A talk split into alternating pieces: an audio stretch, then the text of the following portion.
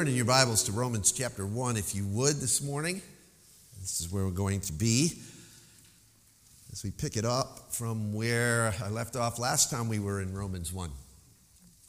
And let me pray while you're finding that. Our Father in heaven, we ask you to catch us off guard this hour. Our Father, we grow complacent and overly familiar with holy things, even your word leaving behind the awe and the reverence due your name. We pray, our Father, this morning that you'd surprise us with some experience of beauty or insight so that for at least a moment we might be startled into realizing that you are here with us in all of your glory. Barely hidden beneath, beyond, and within this life that we breathe. Hide great hopes in our souls today and stir mighty visions in our mind, that our worship might give rise to more committed service to you. In the name of Christ our Lord and Savior, we ask it and pray. Amen. Romans chapter 1, and we're going to look at verses 18 to 23 this morning. I want to begin by saying sometimes the evidence doesn't always yield the right verdict, does it? I mean, no matter how convincing or convicting, no matter how blatant or compelling, no matter how incontrovertible, no matter how cut and dry the facts may be in a case, there is always that remote possibility that somehow the logical, reasonable, and oftentimes the unavoidable conclusion will not be drawn. I remember vividly the first time I encountered that disturbing reality. Rodney King. You remember that name? Rodney King was caught by the Los Angeles police after a high speed chase on March 3rd in 1991. The officers pulled him out of the car and they beat him brutally. While amateur cameraman George Holliday caught it all on videotape. It's decades old news now, but at the time, after viewing that videotape of the brutal beating he received, I was convinced beyond a shadow of a doubt that no jury in the land would fail to convict those LA police officers. And shock of all shocks, they got off. Inflaming citizens and sparking the violent 1992 Los Angeles riots. Now, eventually, the United States Department of Justice filed federal civil rights charges against those four officers, and in August of 92, Two of them were found guilty while the other two were acquitted. So, two decades, though, after the riots, Rodney King actually told CNN that he had forgiven those officers for what they had done. Now, I don't know about you, but something inside of me broke when that incident first happened. Somehow, deep inside of me, I knew that I was witnessing the total depravity of man in a form I had not seen before. I wondered how anyone could see the facts so blatantly pictured before their eyes and walk away unconvinced. Maybe it was an overfamiliarity with that video. Maybe people got numb to it and began to question what they were actually seeing. Maybe it was the deception of an overanalysis of the facts. I don't know, but I do know that something snapped inside of my view of humanity and our ability to see the truth. Obviously, I was not alone because the aftermath of that first verdict that willful disregard of the facts touched off one of the worst displays of hatred and unabashed violence that we've witnessed in decades. During the course of which an encore performance occurred. You probably remember. Only this time the names were changed and the colors reversed. Enter Reginald Denny. Another senseless beating, another condemning video another verdict which willfully ignored the obvious. Henry Watson, who was only convicted of a minor offense and served less than six months for that, said that he has no regrets for his actions. The facts were there, not just in black and white, but in living color. Fast forward now to a more recent example, just a year ago. It'll be a year ago next week. George Floyd, who was killed by a Minneapolis police officer who knelt on his neck for 9 minutes and 29 seconds while four other officers watched and held back the crowds. The aftermath of national and international violence is still being felt from that event. Thankfully, the officer was tried and convicted, but all of this makes me stop and realize some incredibly convicting and condemning things about all of us. First, we have a knack of suppressing the truth. Mankind ignores the facts. We exchange truth for lies, and you've done it, and I've done it, and some of you are doing it even right now. We don't like what we see, so we close our eyes and our ears to it. We'd rather not deal with what we hear, so we block our ears to it. That leads to something else. We not only suppress the truth, but we sell out. What do I mean by that? We become indifferent to sin. If we ignore it long enough, we figure, oh, it's just going to go away. The truth is, is that sin does not go away. Our conscience simply gives way. And the truth of the matter is, that we can't get away with it. God won't let us get away with it. We can suppress the truth if we want to. We can ignore the sin, but we can't dodge God. He's there, and He is not blind, and He is not silent either. So, in the end, we suffer the consequences. The fact of the matter is that God never messes up the verdict, does He? Never. There won't be any shockers in the final judgment. There's not going to be any escape, no excuses, no appeals on the decision, no exceptions to the rules. The undeniable truth is simply this is that our indifference to sin brings the indictment of God. That's what Romans 1 18 to 23 is telling us today. This is one of the most concentrated texts in the New Testament, in my opinion. It's one of those chocolate mousse type texts. It's rich, it's full, it's incredibly filling.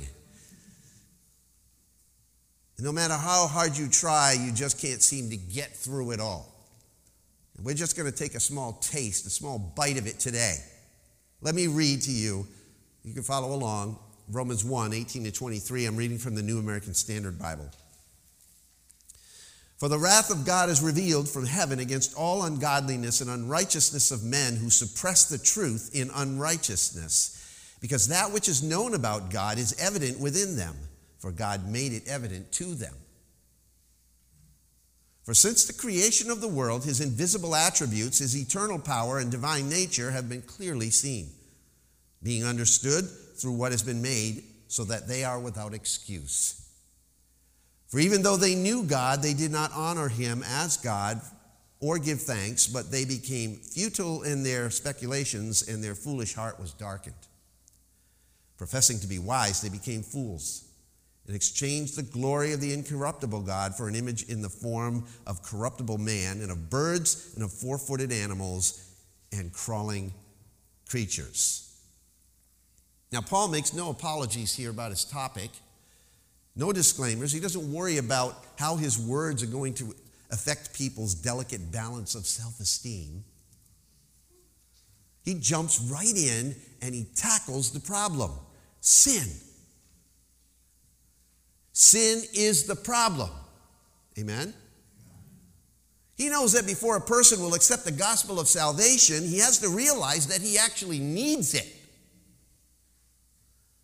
And so, from chapter 1, verse 18 through chapter 3, verse 20, Paul leaves no stone unturned as he systematically presents us with the fact that every single one of us is in the deep weeds. We're in deep trouble. As we approach this text, I want you to picture yourself in a courtroom. As a prosecutor, Paul presents an open and shut case against every man, every woman, every child in existence. Why? Because he knows that he has to cut through our indifference. People need to know that they're lost before they can be saved. Perhaps no one has portrayed how oblivious most people are to the seriousness of their condition as well as Tom Wilson did in an old, old Ziggy comic strip. You remember Ziggy, the comic strip? Uh, I wasn't able to get it on the screen for you. I tried, but it wasn't working. But uh, Ziggy's sitting on top of a rooftop, and the floodwaters have risen up to almost where he's sitting now. The only thing showing is the very peak of the roof and the chimney. And he hears this coming out of a radio that he has sitting on the roof with him. Or it says, Had this been an actual emergency, now some of you are old enough to remember when those things came across the television, right, and the radio. This is a test of the emergency broadcast system. Had this been an actual emergency, right? That's how people are about sin. They don't realize that they're in the middle of a real emergency and they're almost up to their neck in the problem. If you're one of those people, you need to realize that this is not only a test of the spiritual emergency broadcast system, this is the real thing. For the next 60 verses or so, the Apostle Paul will not be conducting a test, but he's going to be identifying the truth about an emergency situation that every single one of us is involved in. Everyone in the world is involved in. It's sin. And there are a few things that we ought to realize about the situation in the text we're looking at today. And the first one is, is that there's no escape from it. There's no escape. Verse 18 For the wrath of God is revealed from heaven against all ungodliness and unrighteousness of men who suppress the truth in unrighteousness. The wrath of God is not a popular subject these days to preach on. Never is, really. Although back in the days of the, the great revivals, they preached hard about sin, right? Jonathan Edwards, Sinners in the Hands of an Angry God, that just totally transformed people. But today it's downplayed. In fact, it's actually suppressed. I read that years ago, an article appearing in the Times of London reported that 14 church study groups in Woodford looked at the Old Testament Psalms and concluded that 84 of them were not fit for Christians to sing. Their reasoning was that the wrath and vengeance reflected in those Psalms were not compatible with the Christian gospel of love and grace. Little Scottish boy refused to eat his prunes one night. So his mother sent him off to bed saying, God's angry at you. And soon after, the boy went to his room. A violent storm broke out outside. Thunderstorm, and amidst flashes of lightning and peals of thunder, the mother looked into the boy's room, worried that he would be terrified by this storm. And when she opened the door, she found him looking out the window, muttering these words My, oh my, such a fuss about a few prunes.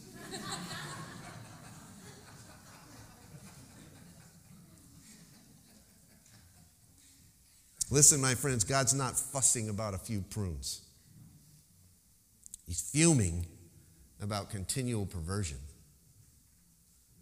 That's what sin is. It's a perversion of all that's right. And contrary to popular belief, we're not getting away with it, not for long. Mark it well, God will not overlook sin. Both the Old Testament and the New Testament consistently present God's righteous wrath and anger at sin as part of his character. The prophet Habakkuk declared, Your eyes, Lord, are too pure to look at evil, and you cannot look at harm favorably. That's Habakkuk 1, verse 13. And while the prophet Nahum set the record straight in Nahum 1, verses 2 and 3. He said, The Lord is a jealous and avenging God. The Lord is avenging and wrathful. The Lord takes vengeance on his adversaries and keeps wrath for his enemies. The Lord is slow to anger and great in power, and the Lord will by no means clear the guilty. You see, God's wrath is not like human anger, which is temperamental and rises out of a desire for personal revenge due to sin. That's corrupt anger.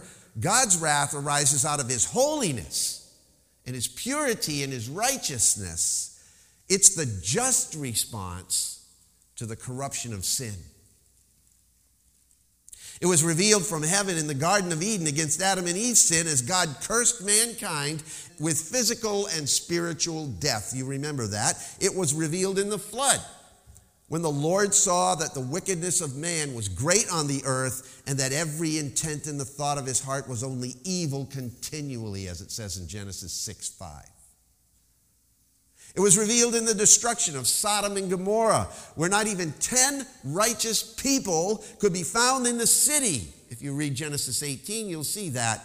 It was revealed at Golgotha, when God's wrath against our sin, all sin, was poured out intensely upon his only son who never committed a single one. Now, to say that God's wrath against sin is not compatible with the gospel of God's love totally denies the cross. The two, God's love and God's wrath on sin, were happening simultaneously on the cross while Christ gave up his life.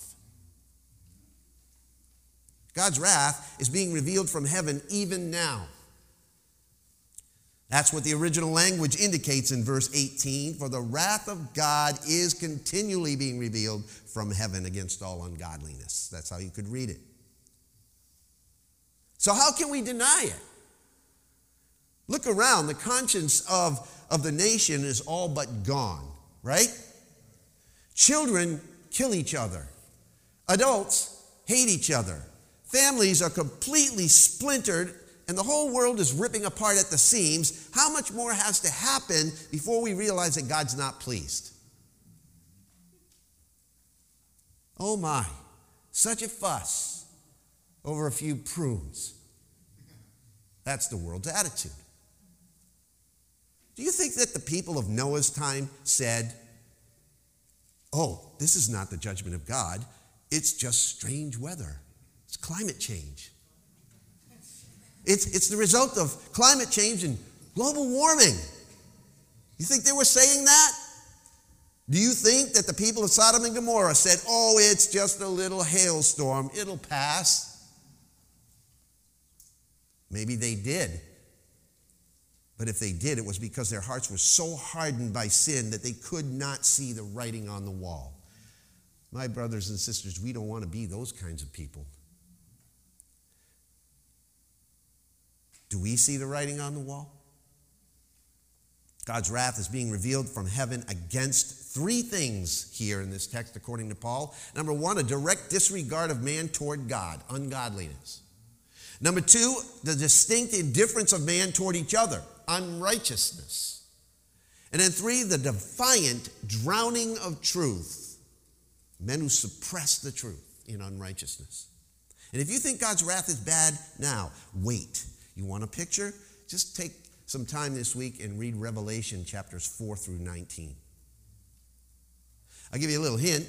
In Matthew 24, we've been studying this in our uh, Monday night small group. Matthew chapter 24, verses 21 and 22. For then, Jesus says, there will be a great tribulation, such as has not occurred since the beginning of the world until now, nor ever will. And unless those days had been cut short, no life would have been saved. For the sake of the elect, those days will be cut short. Skip down to verse 36. But of that day and hour no one knows, not even the angels of heaven nor the Son, but the Father alone. For the coming of the Son of Man will be just like the days of Noah. Just like the days of Noah. For as in those days before the flood, they were eating and drinking and marrying and giving in marriage until the day that Noah entered the ark. And they did not understand until the flood came and took them all away. So will the coming of the Son of Man be. That's a judgment passage.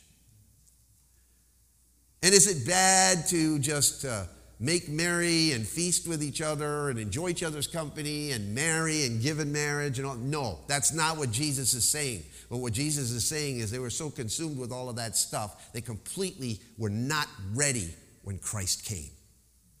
Completely unprepared. If you do a study of Matthew 24 and 25, the whole thrust of that whole Olivet discourse is about being prepared. Because God's wrath is real.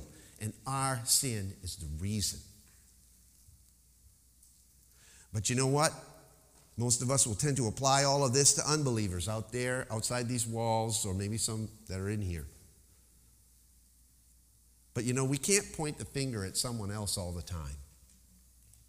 If we understand anything about God's hatred of sin, then we ought to understand that it applies to our own state of being as well. Because we sin too. And God doesn't like it. Don't ever forget that. Every person born on the face of the earth except Jesus Christ deserves to be under God's wrath because all have sinned and fall short of the glory of God. Is that right? And when it comes to the sin situation, in fact, Paul's going to say that later on. Uh, when it comes to the sin situation, there's no escape from the truth that we deserve God's wrath. Someone might use the old excuse that my kids used to pull out every time they got in trouble. Well, I didn't know. Guess what? You knew. And you know. So there's no excuse. That's the second thing that Paul brings out here. No excuse. Verse 19, beginning in verse 19. Because that which is known about God is evident within them, for God made it evident to them. For since the creation of the world, his invisible attributes, his eternal power and divine nature have been clearly seen, being understood through what has been made, so that they are without excuse. Just as there's no escape from God's justice, there's no excuse for man's resistance. No one can truthfully say to God, I didn't know. You can't. God has revealed himself to man in countless ways, and the principle is very clear. When a person responds to the light that he's been given, he'll receive more light. You get that? God has seen to it that everyone has some knowledge of God and, and knowledge of sin to which he is held accountable. How? The first way is through creation. So Paul points out through creation, we know that there is a God. Through conscience, that's the second way, we know that there is a right and a wrong thing to do. That behavior falls into those categories. Now, if people respond positively to those two things, God's going to respond with more specific revelation about himself. That's the pattern. That's what Paul, that's what the Bible shows us.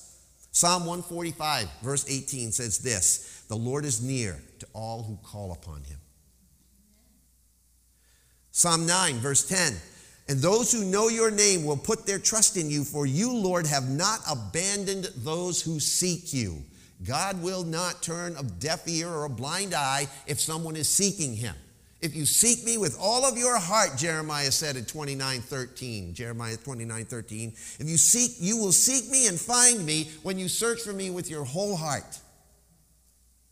See, God has made himself evident to all people, both externally and internally. So when people ask the question, what about the native who has never heard about God? Will God judge them?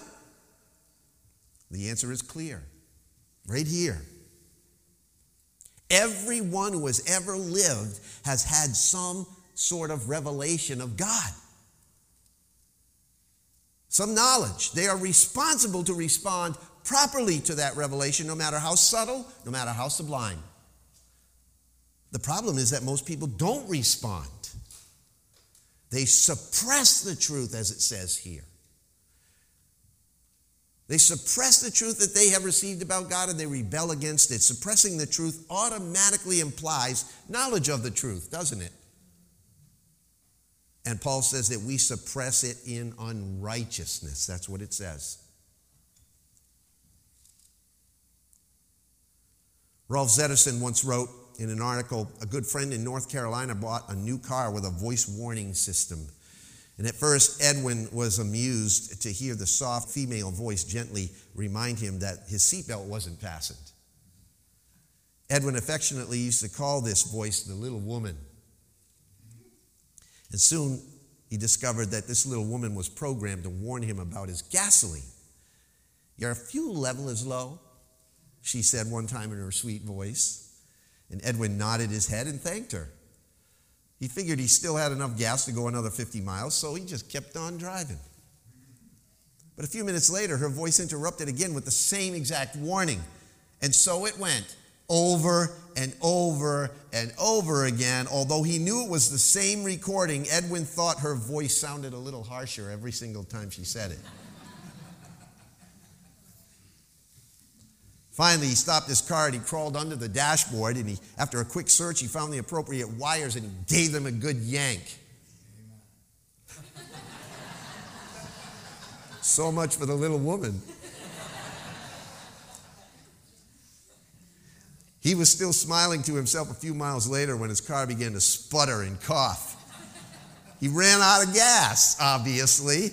Somewhere inside the dashboard, Edwin was absolutely sure he could hear that little woman laughing. well, people like Edwin learn before long that the little voice inside, although ignored or even disconnected, suppressed, often tells them exactly what they need to know. Psalm 14, verses 1 and 2 says this The fool has said in his heart, There is no God. They are corrupt, their deeds are vile, there is no one who does good. The Lord looks down from heaven on all mankind to see if there are any who understand, any who seek God. No one can claim ignorance of God. Everyone has had some witness of God. Here's the oxymoron, though, contained in verse 20. Although his full attributes are invisible, through creation, Paul says, they're clearly seen. it's oxymoron, right? But it's, a, it's God's grace that his full attributes are invisible because we'd self destruct if God's full power and glory were ever unveiled in its entirety to us, wouldn't we? But through creation, God has left us a witness. Case in point, when she was very young, Helen Keller was ravaged by a disease that left her without sight, speech, or hearing. And through the unending efforts of Anne Sullivan, Helen finally learned to communicate through touch, and eventually she even learned how to talk. But when they could finally communicate effectively, Miss Sullivan introduced her to a, one of the greatest preachers around, Reverend Phillips Brooks, who actually penned the hymn, O Little Town of Bethlehem. He told her about God and what God had done for us in Jesus Christ. And Helen's response in a letter to Brooks said that she had always known about God even before she had any words. Even before she could call God anything, she knew God was there. She sensed his presence in her utter darkness and isolation, and she knew she was not alone. She just didn't know his name. Now she had a name. Paul says, There's no excuse. That which is known about God is evident within them, for God made it evident to them. God has made himself clearly visible to everyone. How? Again, through creation. Uh, one of my favorite Psalms really points that out well in Psalm 19. Just follow along with me while I read quickly verses 1 to 6. The heavens are telling of the glory of God. Well, there you go. You could stop right there, right? and their expanse is declaring the work of his hands. Day to day pours forth speech, and night to night reveals knowledge. There is no speech, nor are there words. Their voice is not heard. Their line has gone out through all the earth, and their utterances to the end of the world. In them he has placed a tent for the sun, which is a bridegroom coming out of his chamber. It rejoices as a strong man to run his course. Its rising is from one end of the heavens, and its circuit to the other end of them and there is nothing hidden from its heat. Acts chapter 14 in the New Testament kind of reiterates the same kind of thing. Acts 14 and verse 16. Paul saying, in, in the generations gone by, he permitted all the nations to go their own ways, and yet he did not leave himself without a witness, it says in that he did good and he gave you rains from heaven and fruitful seasons, satisfying your hearts with food and gladness. Again, God gives us a witness. The goodness of life, the glory of creation, all testify that there is a creator God who is, exists and that we are morally accountable to him. All we have to do is open our eyes and we see God is there. Napoleon, on a warship in the Mediterranean on a starlit night, passed a group of his officers who were mocking the idea of a God. And he stopped right there and, sweeping his hand toward the stars in the heavens, said, Gentlemen, you must get rid of these first. Creation is God's first missionary. The heavens declare the glory of God. We could list innumerable evidences of the creation that insist upon God's existence. The human heart, for example, is about the size of an owner's of its owner's fist. An adult heart weighs in, in at least one pound, less than a pound actually, yet can do the work in 12 hours to lift 65 tons, an inch off the ground. A water molecule is composed of only three atoms.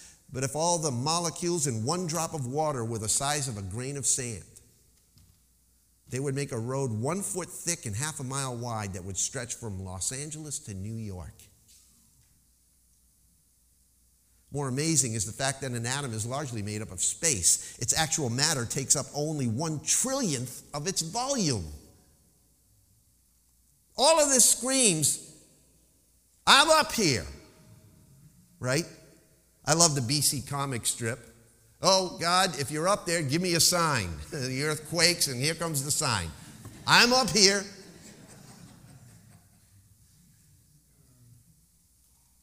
What more do we need? The heavens declare the Lord, the glory of God. Uh, from the cycle of seasons to the birth of a child, from the instinctive migration of birds to the delicate intricacies of the microscopic world, from the delicate balance of the earth's rotation to the complex working of the human anatomy, creation testifies that there must be a supreme power and divine being and design which ordered all of these things and sustains it. God says, I'm up here, there's no other reasonable explanation.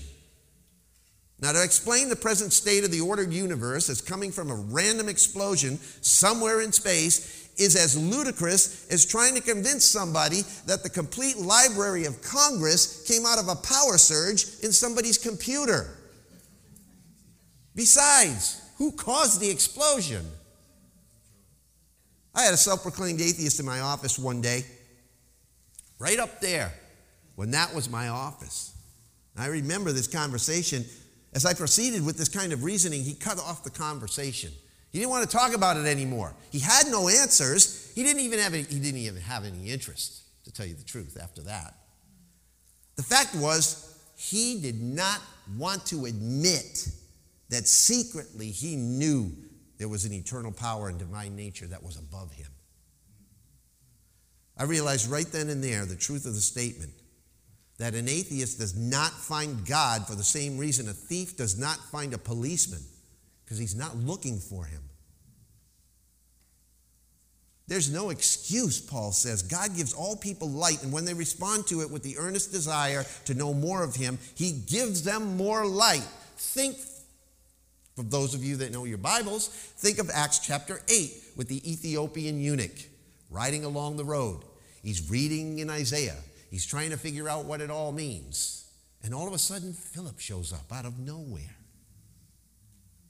But we know how Philip showed up. God teleported him there, right? Transported him there. And then Philip got into that carriage and he explained to that Ethiopian eunuch what that passage of scripture meant, pointed him to Jesus. Next thing you know, they're in the water getting baptized. Tell me that God does not respond if you're interested in having more light, that God doesn't make a way for you to get more light. God's desire is that no one should perish, but that all would come to repentance. The sad fact is, is that most people continually reject what light they have, and therefore they condemn themselves. It's not God. The people of Jesus' day rejected the light of the world right to his face. John chapter 3.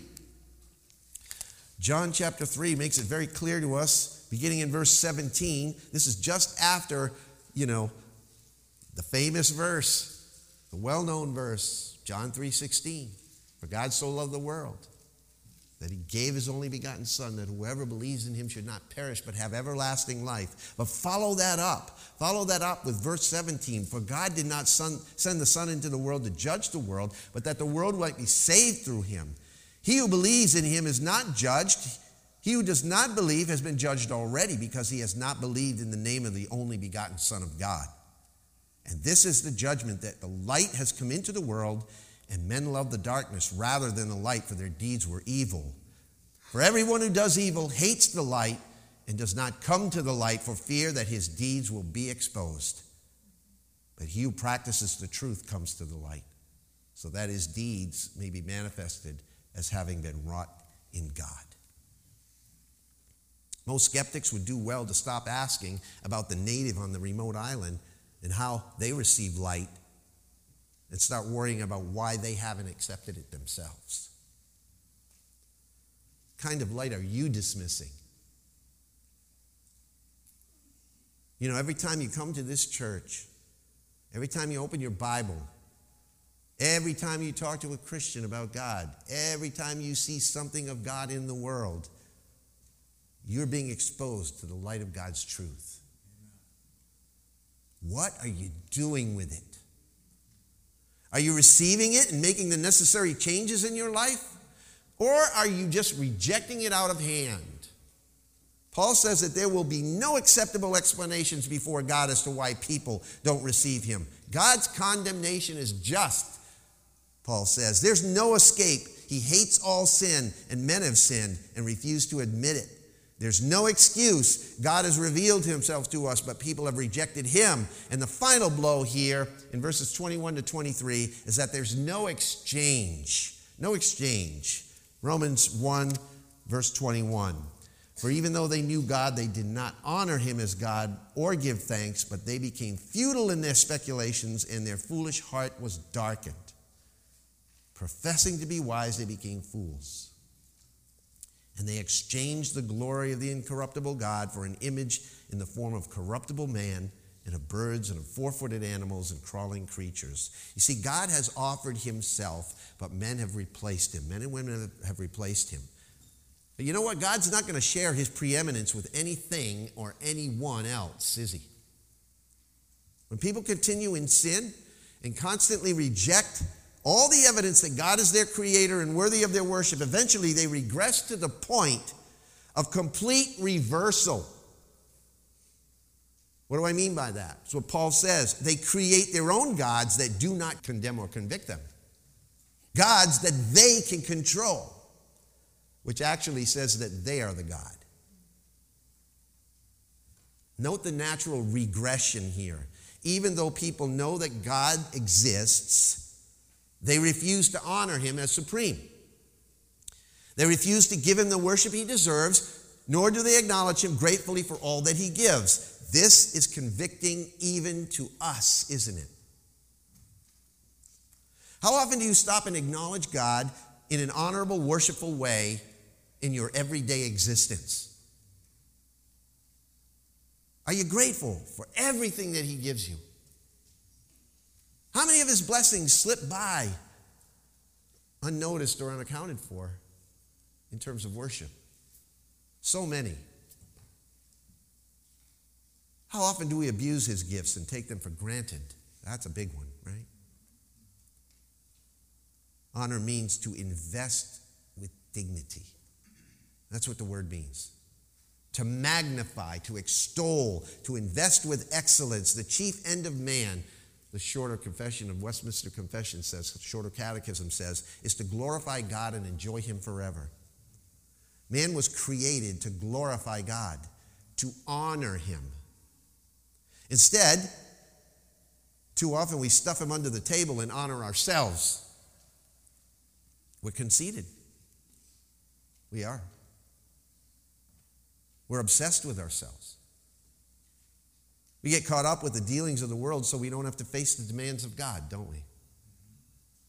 We become enamored with our own wisdom and we fail to realize that God is the one who has given us that wisdom, if we have any at all. The result of that, says Paul, is that man becomes futile in his inward reasoning. His quest for wisdom degenerates into worthlessness, worthless pursuits. And that leads to further regression, and his heart becomes devoid of light altogether. Professing to be wise, Paul says, men and women become fools. And the word is literally the word moronic. It's where we get our term moron from. Continuing to assert their wisdom, these people become moronic. Watch a few talk shows and you'll see this biblical truth in action. And then Paul says they become obscured in moral darkness. At that point, mankind begins to pursue godless philosophies, which ultimately lead to moral perversion and spiritual deception, which we will see when we get to the next section here, which is not going to be a very popular message, I will tell you right now. That's not next week, though. I'm going to do something else next week in honor of Pentecost. But the result is the concoction of all kinds of man made religions, which lead them further and further and further away from God and eventually into a black hole of rank idolatry. Because every man and woman was created with a capacity to worship and harbors deep seated longing for God. Because of that, they, they become empty and dissatisfied when they attempt to fill that God shaped void in their hearts with anything else and so they, they try all kinds of things. And eventually, people exchange the glory of the incorruptible God for images of corruptible creation. That's what Paul says man, woman, and animals. And it still goes on today. It happened in Israel, it happens in America.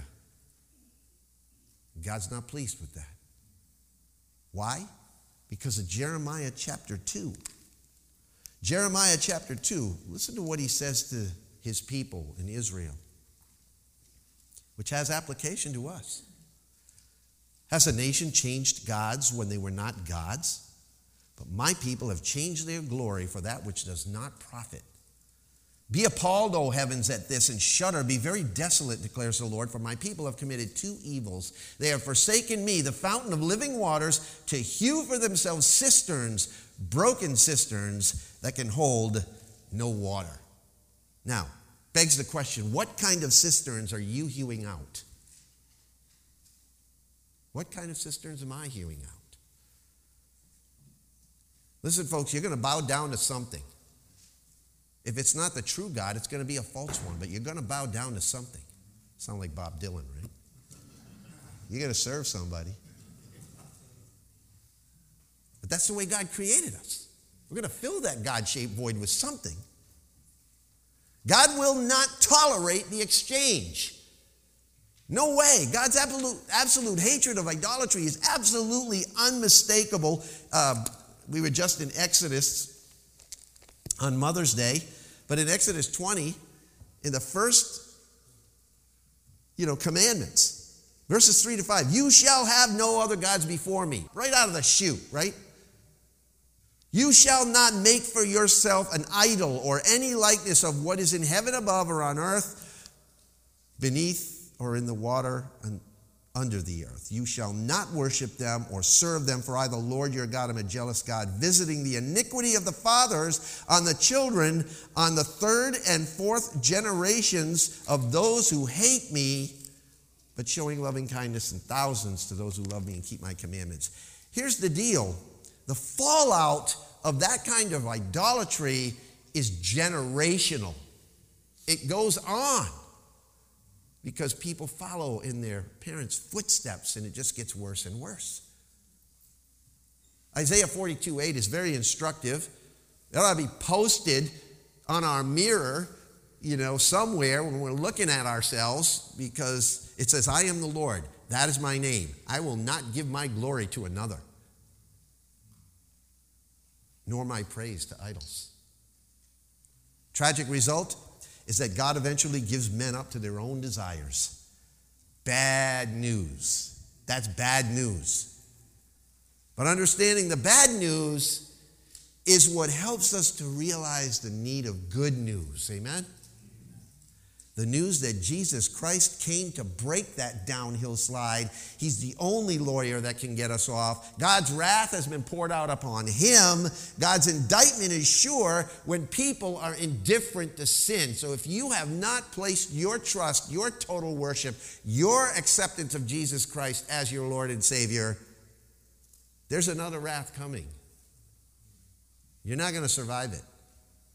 Jesus is your only hope. Let me wrap this up. Do you see yourself on any part of this downhill slide at all? I, I don't know if you do or not. I don't know what your spiritual status is. I'm sure there are plenty of people listening out there who will see this video and they may not know Jesus Christ. I pray that before the end of this day that they would, or the end of that video that they would. Have you foolishly ignored God's wrath against sin? Because you have no escape except to respond to Him.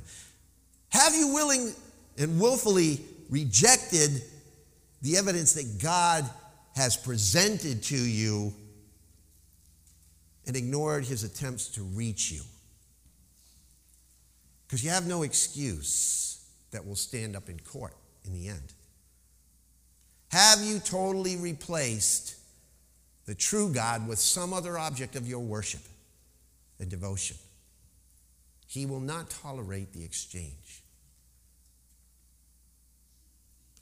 And there are no exceptions. Jesus is your only alternative. Let's pray. Our Father in heaven, you've made it very plain, you've made it very clear. We have no excuses. We stand before you humbled by this word. And I pray that there's not a person that doesn't go out of this place seriously considering where they stand with you. So I ask, Lord God, that your Holy Spirit would have free rein to do its work in every single heart and soul, including my own. For I ask it in Jesus' precious name. Amen.